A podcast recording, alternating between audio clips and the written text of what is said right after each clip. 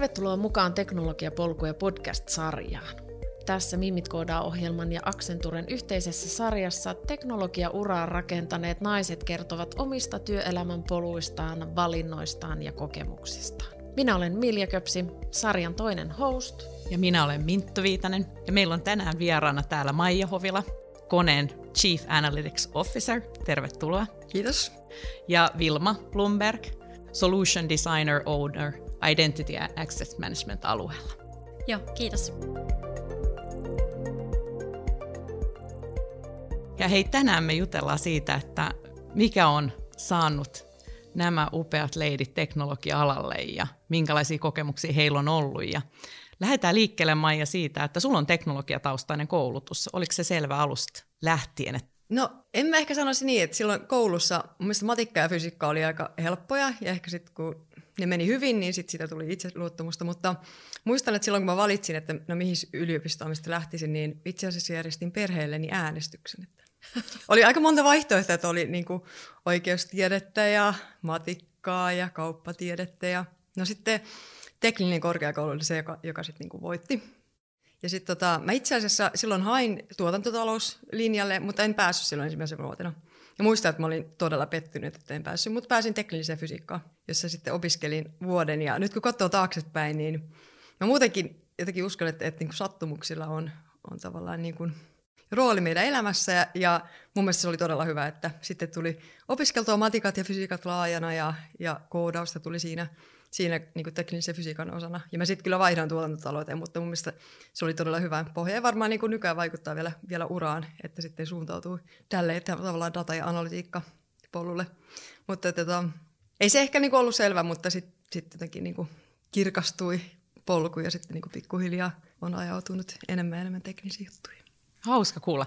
Ja toihan on aika tyypillistä se, että aina, että mikä on tänä päivänä tappio, niin voi ollakin myöhemmin voitto, että kivasti kuvasit sitä, että siinä on saattanut olla siitä vuodesta, niin enemmän hyötyy sitten tulevaisuudessa kuin mitä osas kuvitella. Miten ne äänet jakautu?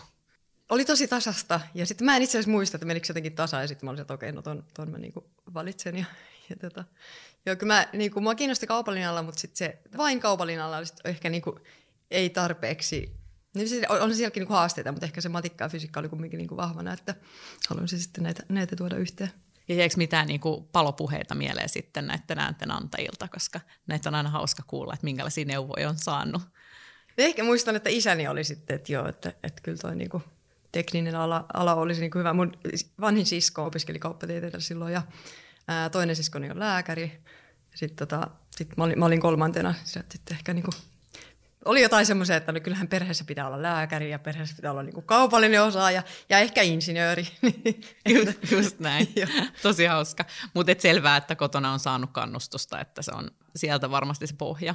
Joo, ehdottomasti, että on kyllä niin kuin aina, aina ollut neuvoa, että niin paljon kuin haluat opiskella, niin he kyllä niin kuin tukevat ja jos tarvitsee rahallista apua, niin, niin tavallaan he kyllä niin kuin auttavat. Että on tosi tärkeää, että kouluttautuu ja vaikka sitten niin kuin tekisi mitä vaan, mutta se luo pohjan elämälle, että on tärkeää. Kiva. Kysymys sulle sitten, Vilma. Tota, sä oot opiskellut kauppatieteitä ja mulla itse asiassa oli samanlaiset ohjeet kotota kuin Maijalle, että itse asiassa isä sanoi, että diplomi-insinööri olisi oikea ammatti, mutta sitten tota, toinen hyvä vaihtoehto oli tämä kauppatieteiden maisteri, johon päädyin. Niin miten tämä toinen hyvä vaihto sun osalta, oliko se itsestäänselvyys vai? Joo, tota, meillä on taas sitten ollut kotona vähän niin, että tota, ei ole asetettu mitään odotuksia, että ihan sama minkä valitset, niin se on hyvä. Ja tota, mulla oli sellainen, että kun mä olin lukiossa vähän sellainen, että vähän kaikessa hyvä, että mä en ollut vahvasti matemaattinen tai vahvasti jotain tiettyä, niin tota, se oli tosi vaikea valita, että mihin sitä lähtisi. Ja tota, no sitten mä pääsin kauppakorkeassa, että se on tosi semmoinen mm, laaja, mistä voi sitten erikoistua eri, eri juttuihin. Ja mä kolme vuotta olin siellä, tein kandin ja, ja semmoisella kombolla, kun kansainvälinen liiketoiminta ja tieteet ja sitten jo, jo siinä kanditutkielmassa niin kun keskityin kybervakoiluun kansainvälisessä liiketoiminnassa ja niiden riskien, riskien analysointiin, että se kiinnostanut aina, niin kuin vähän koodannut kymmenvuotiaana ja tällaista kotisivuja, niin tota, se oli semmoinen, että se on aina ollut siellä taustalla jotenkin, että, että, että on kiinnostunut, mutta ei ole selkeästi ollut mikään, että olisi koodari tai, tai kiinnostaisi vaan koodata loppuelämän tai muuta. Ja sitten Mä olin, mä olin siis kolme vuotta opiskelin ja, ja tota, en ollut käynyt vaihdossa tai mitään siinä kohtaa vielä, kun olin tehnyt koko ajan töitä. Ja sitten mulla oli siinä semmoinen toiminimiyrityskin tuossa kandivaiheessa siinä ohella. Ja sitten mä päätin, että mä lähden niin opiskelemaan tätä kansainvälistä maisteriohjelmaa ulkomaille. Niin se oli tämmöinen kuin IMMIT, Management of IT, eli tämmöinen niin kuin kauppatieteiden tutkinto, missä erikoistutaan informaatioteknologian johtamiseen. Ja tota, siinä pääsi sitten samalla niin kuin Hollantia ja Ranskaa mm, opiskelemaan tämmöisen 13 ihmisen porukan kesken. Ja sitten sitä kautta tavallaan selkeytyi vähän, että tämä on niin just sitä, mitä haluaa tehdä, mua kiinnostaa tämä. Ja sitten oikeastaan mä sanoisin, että se oli ehkä sattumaa tavallaan, että kun haettiin tämmöistä harjoittelupaikkaa ja sitten kyberturva kiinnosti ja, ja satuin pääsemään koneelle, niin sitä kautta tavallaan sitten hypännyt syvään päätyyn ja se on vaan niin kuin tästä sitten mennyt tähän suuntaan tekniselle alalle töihin sitten kuitenkin.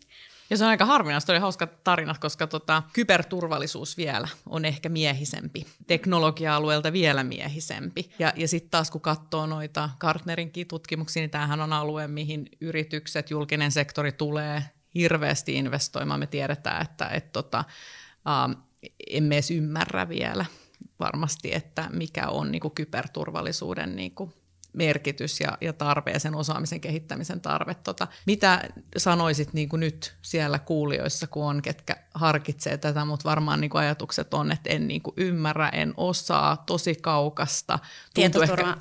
vai? Niin. Joo, no siis kauhean, että tällä on tämmöinen niin mystinen ö, ajatus, että kyberturva olisi pelkästään jotain tosi teknistä. Että on hirveästi kaikkea teknistä kyllä, mutta meilläkin on esimerkiksi, että tosi paljon niin kuin kaivataan ihmisiä, joilla on yleiskäsitys asioista, pystyy puhumaan kyberturvasta semmoisella kielellä, että kaikki ymmärtää esimerkiksi hyviä kommunikoijia, ihmisiä, jotka vaikka osaa myydä tämän kyberturvan asiana, joka on tärkeää niin tällaisia henkilöitäkin kaivataan. Et ei se välttämättä vaadi sitä, että sä saat kryptata ja, ja tota ratkaista jotain vaikeita koodaushaasteita, vaan että ihan, ihan kaikenlaisia rooleja tälläkin sektorilta löytyy, mihin voi erikoistua sivuhuomautuksena, meillä on Mimit yhteisössä on hyvin paljon naisia, jotka on kiinnostunut nimenomaan tietoturvasta.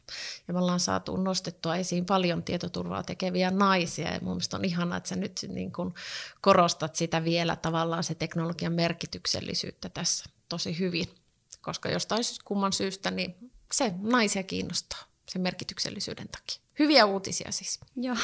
Ja siinähän on ihminenhän siinä useimmiten on niin kuin, tietoturvassakin se heikoin tai vahvin lenkki ja sitten toisaalta myös niin kuin, tota, niiden ilmiöiden ja tällaisten, niin varmaan siellä enemmän tarvitaan psykologi ymmärtää, mitä on taustalla kuin itse asiassa teknistä osaamista, että näin on.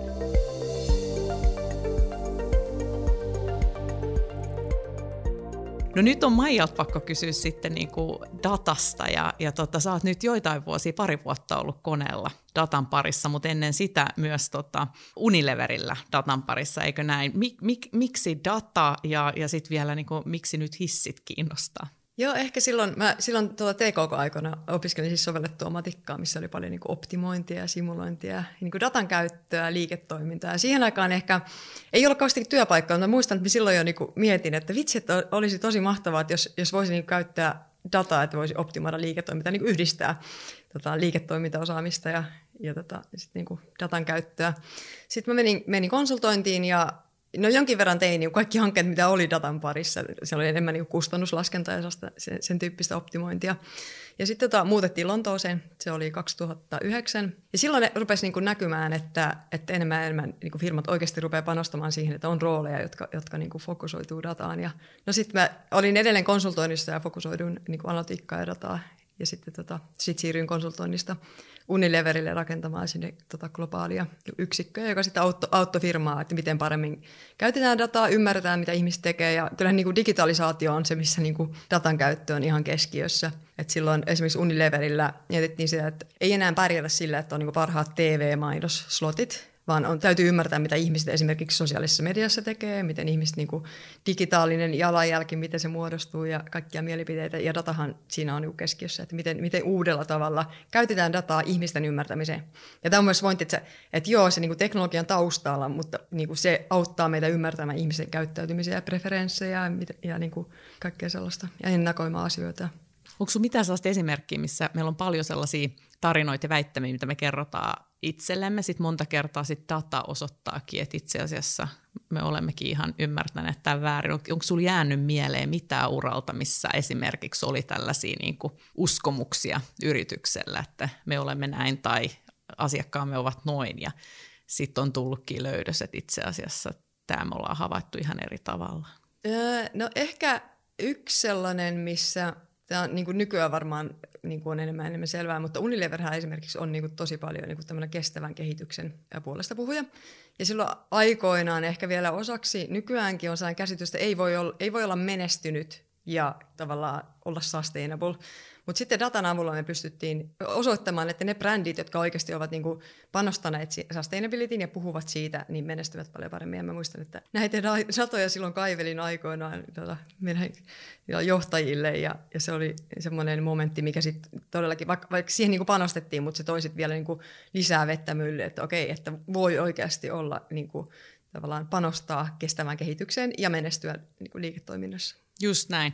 Meillä on itse asiassa Accenturella nyt slogan, että kun kymmenen vuotta sitten puhuttiin niin kuin every business is digital business. Nyt on, että every business is sustainable business ja vahvasti uskotaan siihen, että vain sillä kestävällä kehityksellä pystyy pärjäämään. Että hauska kuulla, että toi havainto tehty silloin aikanaan jo siellä.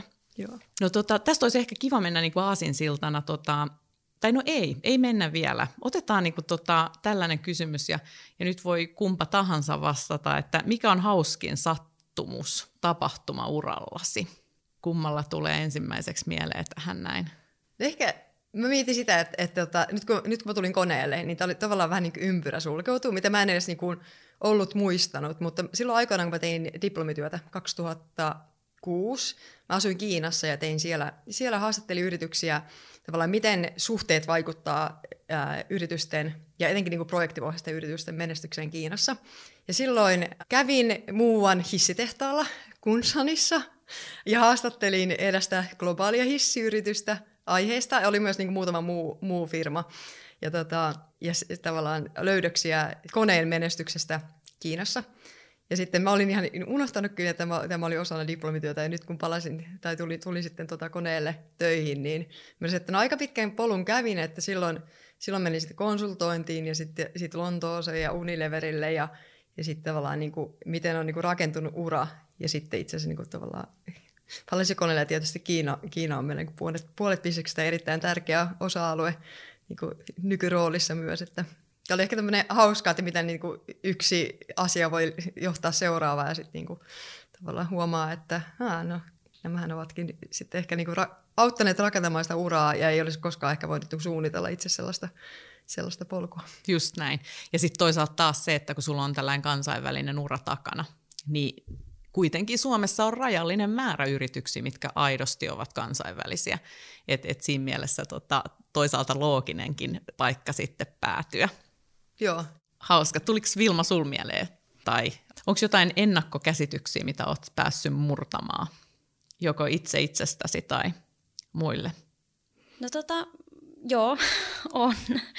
Et kyllähän työelämässä koko, tuntuu, että koko ajan tulee ennakkokäsityksiä erityisesti tälleen nuorena naisena. Ja tota, sitten vielä ekonomin taustalla niin IT, IT-töissä, niin tota, tulee, tulee vastaan erilaisia ennakkokäsityksiä. Mielestäni on ihan kiva rikkoa niitä. Miten se vaikuttaa sun työn tekemiseen, kun me kaikki tiedostetaan, että on, on kuitenkin ennakkokäsityksiä naisesta, varsinkin nuoresta naisesta, ja sä olet myös hyvin kaunis nuori nainen kaiken lisäksi, ja niitä tilanteita on, niin pärjäät sä?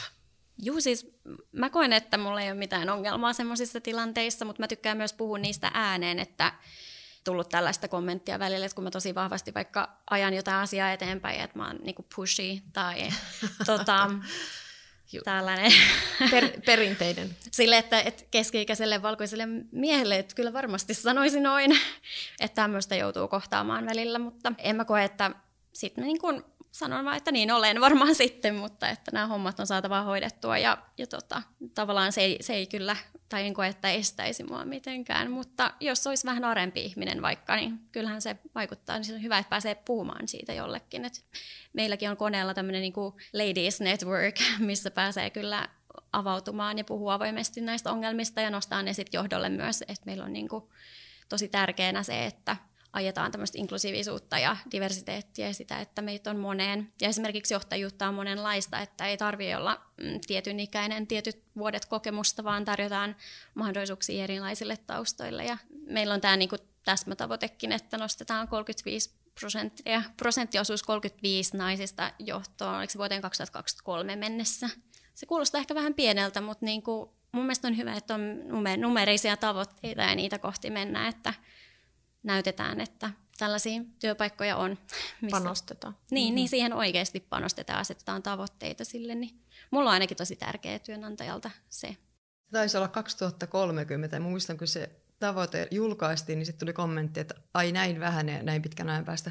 Mutta me lähdetään tosi pitkältä takamatkalta niin naisten osuudessa. Ja on, on niin kuin, kun rekrytoin, on tosi vaikea löytää naiskandidaattia. Että kyllähän me niin kuin, tavallaan yritetään nostaa sitä, mutta mun mielestä on myös väärin, että valitaan naisia vain sen takia, että on nainen. Vai pitäisi valita, niin kuin, että siihen pitää kiinnittää huomiota, mutta että valitaan paras kandidaatti.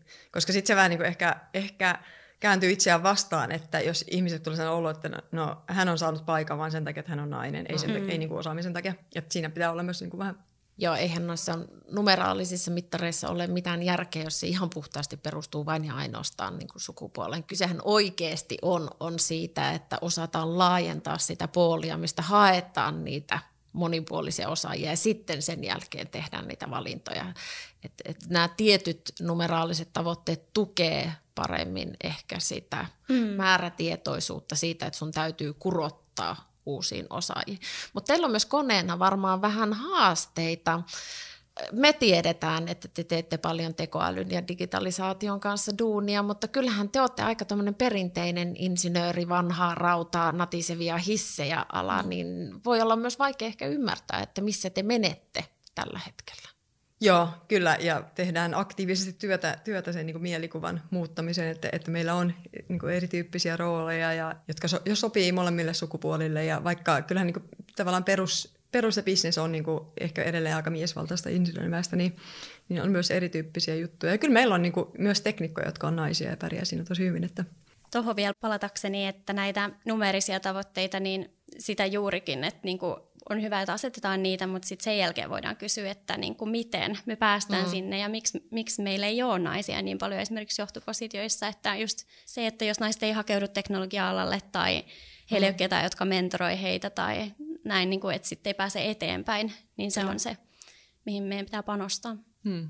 Kyllä. Tämä on, tämä on tota, meillä on siis Accenturella on 20, 25 on 50, 50 tavoite, että se on hyvin lähellä ja, ja se jakautuu tosi voimakkaasti eri, eri maissa. Ja se on yllättävää, että esimerkiksi Kiina on, tulee menee yli, yli sen, eli siellä tulee olemaan reippaasti enemmän naisia 2025 ja Pohjoismaat kylläkin tulee jäljessä ja ollaan puhuttu jopa tällaisessa Nordic Paradigma. Että, Aika yllättävää. Joo, se on.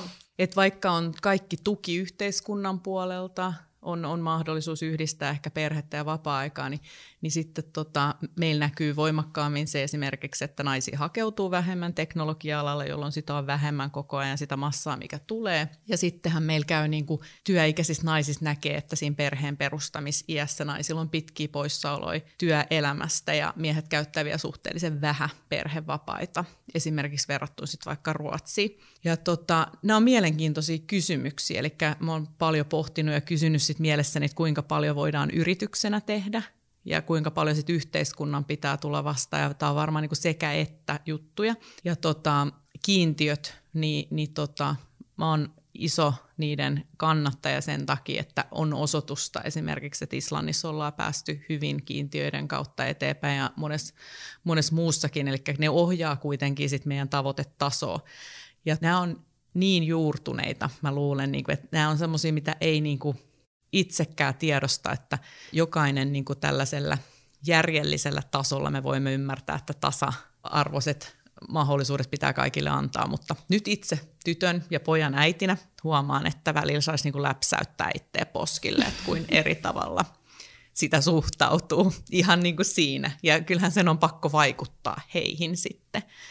Joo, ja me ollaan itse asiassa keskusteltu tästä jonkin verran niin kuin naiskollegoiden kanssa, että että kun se ei välttämättä ole vaan se niin kuin aja, että miten aikaa, että on, onko se mies kotona vai ei, vaan enemmän niin kuin se henkinen vastuu siitä, että kyllä aika usein ainakin itse koen, että kotona kannan vastuun siitä, että asiat menevät eteenpäin ja joku on käynyt kaupassa ja jääkaapissa on ruokaa ja on siivottu ja muuta. Vaikka se niin kuin mies saattaisi tehdäkin niitä, mutta, mutta tavallaan niin kuin, usein se vastuu sitä kaikesta sitten jotenkin, en mä tiedä, ehkä Puhutaan. se on osaksi biologista, mutta, mutta niin kuin, aika usein nainen kantaa tavallaan se henkisen kuorman. Ja sitten kun meillä on tietty henkinen kapasiteetti, niin, niin kuinka paljon sitä jää sitten niin töiden käyttöön versus se, että huolehtii kotiasioista. Puhutaan paljon metavastuista. Joo, niin. tuosta oli joku artikkeli hiljattain, mä muistan, mä luin, että se on totta, että se vie sitä aivokapasiteettia, että sä organisoit kotona, että pyykit tulee pestyä tietyin väliajoin ja, ja kaapissa on ruokaa. Vaikka molemmat tekisivät niitä itse, sitä executionia, niitä taskeja siellä kotona niin kuin tasaisesti, niin silti.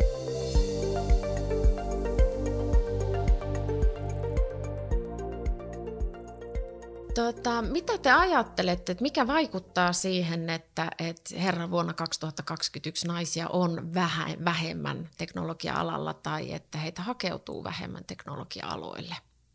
Mä luulen, että edelleen saattaa olla, no yksi, yksi on se, että miten koulussa niin kuin esimerkiksi tavallaan opinto-ohjaajat niin tuovatko he niin kuin molemmille sukupuolille tasaisesti, että se lähtee mun mielestä niin koulumaailmasta, että, että, Kyllä. että tavallaan onko niin, että suositellaan naisille enemmän niin kuin, tavallaan naistyyppisiä aloja ja miehille sitten enemmän niin kuin, miestyyppisiä teknologia- ja insinöörialoja. Et sieltä se varmaan mm. niin kuin, paljon lähtee ja varmaan asenteista. Ja mun mielestä tämä on ihan mahtava.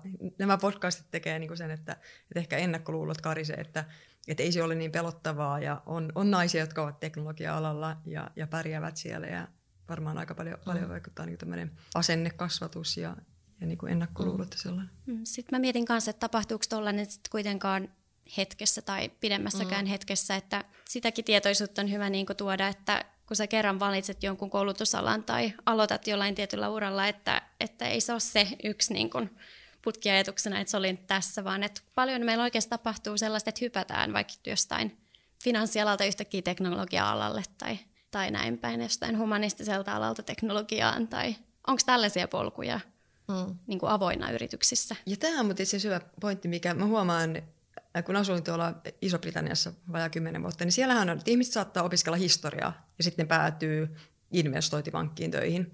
Tai sillä, sillä mitä opiskelen, niin se on enemmän tavallaan niin kuin yleiskäsitys ja ehkä sillä, missä yliopistossa opiskelu on enemmän merkitys se, että mikä se ala on. Kun Suomessa on niin aika vahvasti jo suuntaudutaan opintojen valintavaiheessa, että minä menen, opiskelen tätä ja sitten minä teen sitä, sitä samaa aluetta niin työura. Ehkä se, ehkä se on muuttumassa, mutta tässä huomaa niin tosi ison eron siinä, että miten, miten varmaan niin rekrytoinnissa, että, että siinä myös itse kiinnittää huomiota, että hei, oikeasti tarviiko tämä rooli se, sen, että hän on opiskellut juuri tätä juttua vai onko se niin kuin tavallaan mm. yleinen op- mm. oppimiskyky ja, ja yleisymmärrys niin kuin ihan tarpeeksi ja sitten voi oppia sitä varsinaista kontenttia niin kuin siinä itse roolissa. Tuo on tosi tärkeä huomio, näinhän se on ja Yhdysvalloissa on vähän sama asia. On, on itse yrittänyt tuoda esille sitä, että omassa tiimissä esimerkiksi on jatsmuusikosta, sairaanhoitajaa, filosofiamaisteri, se oikeastaan niin laaja-alaisesti kuin vaan voi olla – ja, ja tekee sitten kuitenkin teknologian parissa töitä ja, ja sitten vaikuttavuutta, niitähän tarvitaakin. Et, et, et se on tosi tärkeää, että on niitä, koska teknologiaa tehdään ihmisiä varten. Mm. Ja ymmärrys pitää olla sitten sieltä. Mutta mä mietin, että Suomessa saattaa olla jo, se ei ole pelkästään ehkä koulutus, mikä niin ohjautuu yhteen. Että mä huomaan, että lasten monta kertaa niin harrastukset pitää lukita tosi nuorena, koska sä et enää pääse sitten. Eli sun pitää niin harrastaa tosi kunnianhimoisesti. Huomaa, että kun koului vaihtaa, niin jotenkin se paras kaveri, jos pitää puolitoistavuotiaan jo valita siellä päiväkodissa. Että sit jos sä ajaudut luokalle, missä ei olekaan, niin sit sä oot yhtäkkiä yksin. Et musta tuntuu, että me tarvittaisiin vähän sellaista joustavuutta – ylipäätään suomalaisina, että on ihan ok, ei kaikkea tarvitse tehdä niin päämäärätietoisesti. Ja itse asiassa se saattaa olla se juttukin ja se kasvattava osuus siinä, että et, et päästään niinku kokemaan erilaisia asioita. Ja me itse asiassa juteltiin Linda Liukkaankaan sienistä ja sienirihmastoista, että miten esimerkiksi tota voisi suhtautua siihen, että, että kun näitä roolimalleja teknologia-alalle halutaan, niin, niin Linda otti tämän esimerkin, että hän ajattelee sille, että se on vähän niin kuin sienestä käy, että kun yksi sieni löytyy, niin löytyy lisää ja ja sitten tämä niin myös, että sienet on niin kuin rihmastomaisesti tukee toisiaan. Ja toi niin kuin sai sen, sen niin kuin ajatuksen niin kuin itselle siitä, että, että me ollaan ehkä jollain tavalla sellainen niin kuin, äh, insinöörimäinen yhteiskunta, että me tykätään ajatella prosessikaavioina ja, ja niin kuin uimakarttoina niin kuin näitä asioita, että se on niin kuin tavallaan menee niissä, että, että tällainen systeemiajattelu. Mm ei ehkä ole sellaista ominaista ehkä meidän niin DNAssa. En tiedä, saatteko kiinni vai onko tämä niin vaan...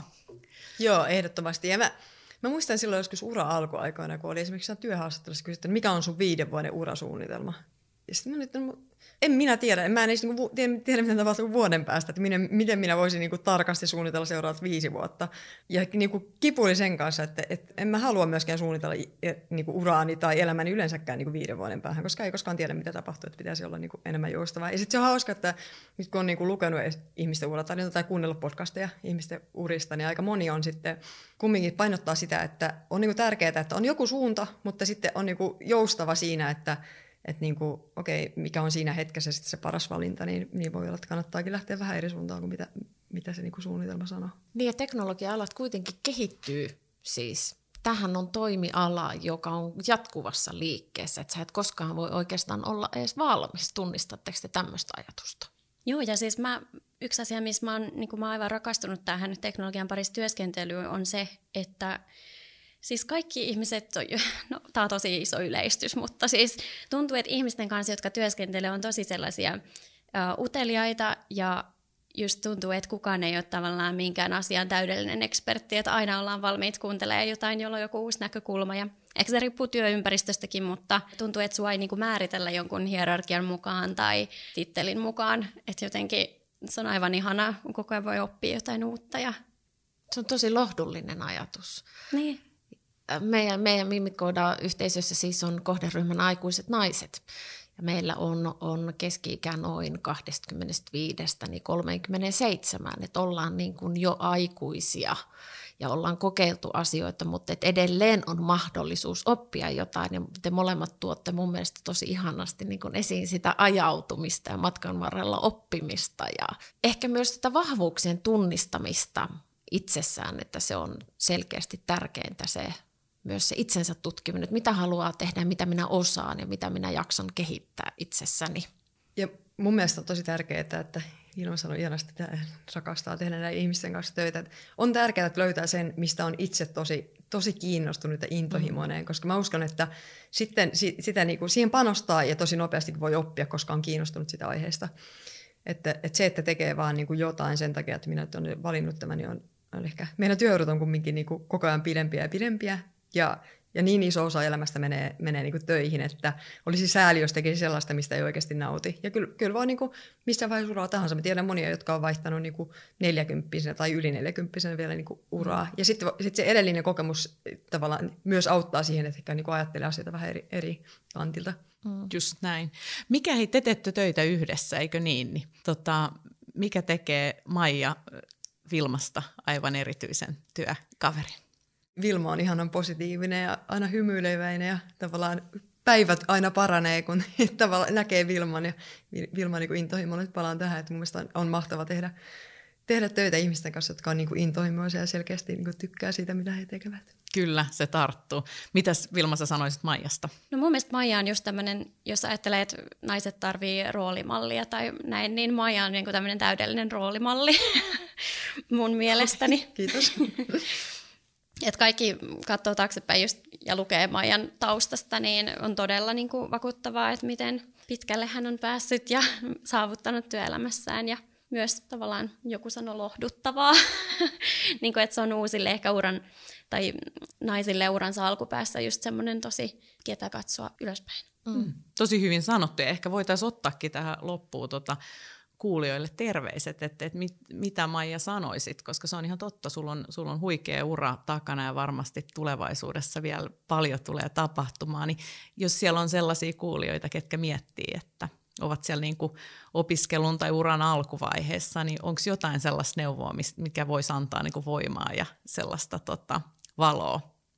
Sanoisin, että kannattaa miettiä se, vähän niin kuin, mistä itse tykkää ja fokusoitua siihen. Se, että onko siinä niin kuin heti hyvä, niin se, tavallaan mun mielestä niin kuin maailma muuttuu niin nopeasti, että asioita oppii, että, että tavallaan niin kun, kun on innostunut asioista. Ja en voi sanoa, että todellakaan niin kuin ajattelisin niin, että asiat on mennyt tosi täydellisesti, että on niin kuin päiviä, jossa miettii, että no en mä tiedä, miten tämä niin kuin johtaa, johtaa mihinkään ja, ja niin kuin miten tästä nyt niin kuin tulee jotain, jotain ja teenkö mä nyt niin kuin oikeita asioita. Että, tavallaan epävarmuus kuuluu asioihin ja epäonnistumiset kuuluu elämään, että yleensä katsoo taaksepäin, niin ne parhaat opit on kyllä tullut niistä hetkistä, kun on, on itse ajatellut, että ne vitsit, mä oon epäonnistunut, eihän, eihän, niin eihän tästä tule mitään, eikä musta ole, yhtään mihinkään.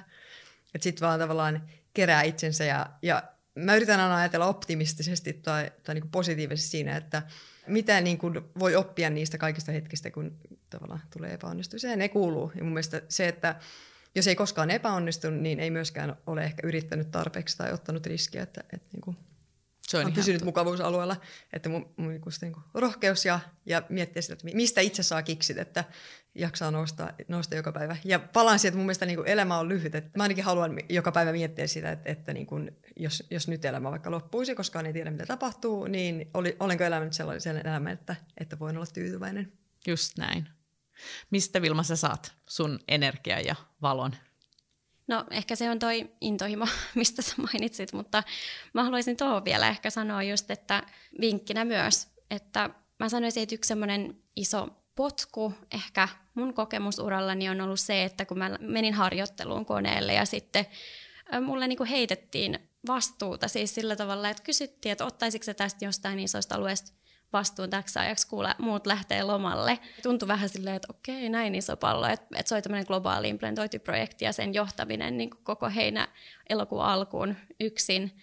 Niin tota, mä sanoin kyllä, että kun mä tulin sinne niin kuin oppimaan ottamaan vastuuta, että enemmänkin ehkä just kans tota nuorille naisille, että ei pelkää ottaa sitä vastuuta. Että jos tuntuu, että mä en ole nyt ihan valmis tähän, niin kokeile silti ja uskalla epäonnistua tai sillä tavalla, että se ei ole ikinä mennyt, mennyt tota mönkään sillä, että kokeilee. Ja tota, sen jälkeen on sitten annettu koko ajan lisävastuuta, kun nähdään, että suoriudut siitä, että tarttukaa mahdollisuuksiin.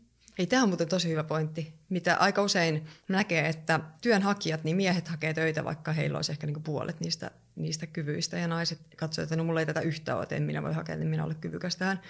Että se, että niinku, tavallaan itsevarmuutta siihen, että ei tarvitse tietää kaikkea. Ja sitten ehkä niille, jotka jotka vetää tiimejä, niin mä ainakin huomannut, että, että kun antaa vastuuta, niin on tosi monta kertaa yllättynyt itse siitä, miten ihmiset pysty, niin kuin, suoriutuvat siitä ja ihan mahtavia tarinoita siitä, että, että pitää niin kuin, myös, myös sitten, niin kuin, antaa luottamusta ja, ja sitten niin kuin, ohjata. Kyllä. Teknologia-alalle päätyminen vaatii myös esikuvia ja esimerkkejä nyt teistä molemmista. Vilma ja Maija, niin teistä on tullut uusia, entistä näkyvämpiä esimerkkejä muille naisille – ja, ja tota, mä haluaisin omalta osaltani kiittää, kiittää tästä keskusteluhetkestä juuri sen takia, että te olette hyvin inhimillisesti ja rehellisesti jakaneet teidän ajatuksia ja, ja mä luulen, että moni hyötyy teidänkin seuraamisesta jatkossa. Suuri kiitos siitä. Kyllä, kiitos. ja nyt vaan lapa pystyy sit, jos tulee sieltä tarjouksia isoista paikoista, niin sen neuvon saatiin, että sitten vaan sanotaan, että kyllä. Ehdottomasti. Jep. Hei kiitos. Kiitos. Kiitos paljon. Kiitoksia. Lisää inspiroivia uratarinoita teknologiapoluilla vaeltaneilta naisilta tulossa. Jää sinäkin seuraamaan tulevia jaksoja.